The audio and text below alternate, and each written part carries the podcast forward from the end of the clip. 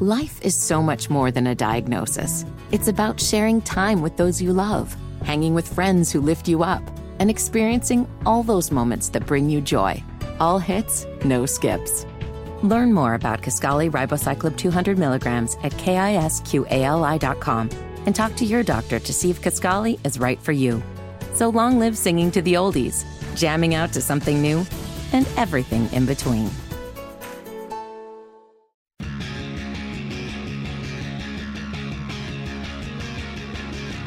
You're listening to the Hammer and Nigel Show on 93 WIBC. Uh, here's a headline for you. And I see this headline and I thought, well, it's probably bound to happen at some point. But here's the headline Sword swallower hospitalized after awful accident. Oh. oh. Again, I saw that. I go, yeah, makes sense. I mean, eventually, When you're in that line of work. you dabble in the sword swallowing trade. There's Yeah. there's bound to be a, a quote awful accident.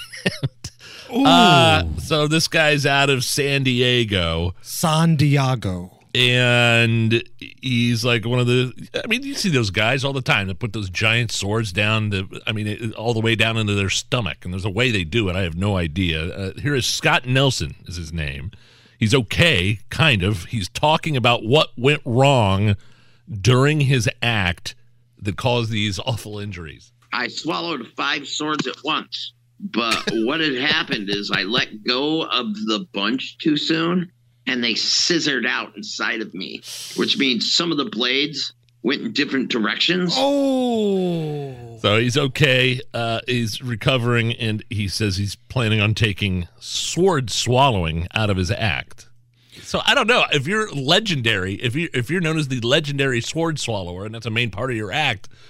How do how do you take that out? And if you buy tickets to see the sword swallower here, let's be honest. Let's put all of the honesty out there. Aren't you hoping this kind of happens when you buy a ticket? It's like when you No. when you watch these people walk across the tight ropes across these skyliners, right? Let's be honest. Why are you watching? Because there's a chance he's going to fall.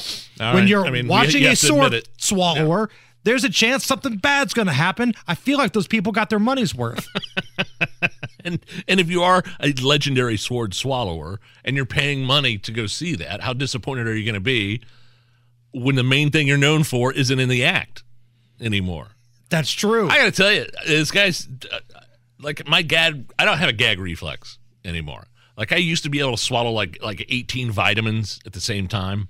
Uh, like like my vitamin D, vitamin C, uh, uh, my zinc, like my my uh, you know my simvastatin, Right. The cholesterol drop. I used to just put them all in the palm of my hand, and like the older I've gotten, the more I just I I, I can do it one at a time. I can't like 'cause even like the my giant vitamin C pill. It kind of gets stuck at the bottom of my throat. I, Right.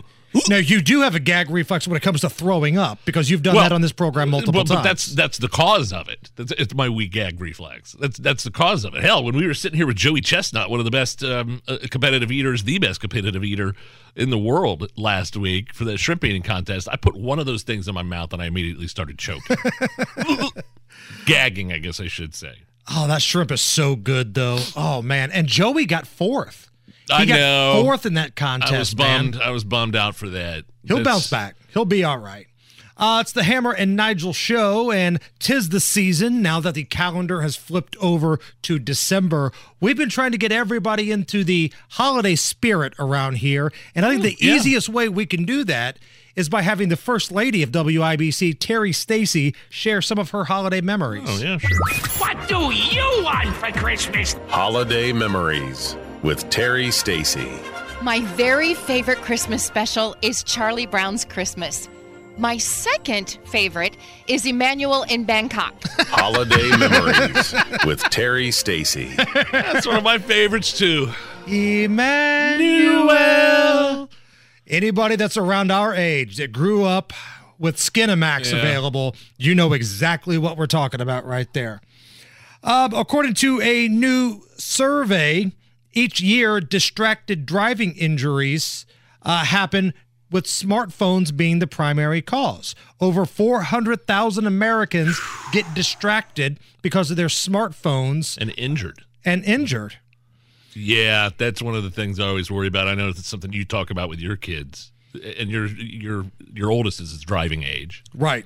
Right. and somebody on their phone. It's the new drunk driving. I mean, drunk driving is just as bad, but yeah, swerving around in the middle of 465 while you're on your phone trying to send a text is is is equally as bad. I think. Around 26% of American drivers say they text and drive regularly, Ooh. Even though more than one in three of these drivers considers the practice extremely dangerous. So, they we're a bunch of hypocrites. Yeah, they know it's bad. They do it anyway. Well, Correct. It's called being a human being. Uh, some more information from this 53% of drivers have knowingly broken cell phone laws while driving. Yeah, my wife got pulled over. That's cop, right. Cop caught her on, uh, I think, Michigan Road towards Carmel uh, on her phone. Gave her a warning. Well, maybe that's just because she's hot, though. Like if she would have been some 450 pound beef eater with a mole and hair on it, do you think they just would have let her go? I, I would I would like to think so, but uh, I don't know. my kids were in the back too. They thought it was pretty cool. One in 20 drivers admit they've caused crashes because they were distracted by their phones. Holy phones. crap! One in 20. And these are people out Yeah. there. Like my son's out driving around right now, and these people Whoa. are out there on the same time. It scares me. As a parent, man, it frightens me, but we're not going to let it ruin our Christmas spirit That's right. around here. Because of this study and because of this time of year, Hammer and Nigel Records, we've updated this little Christmas classic.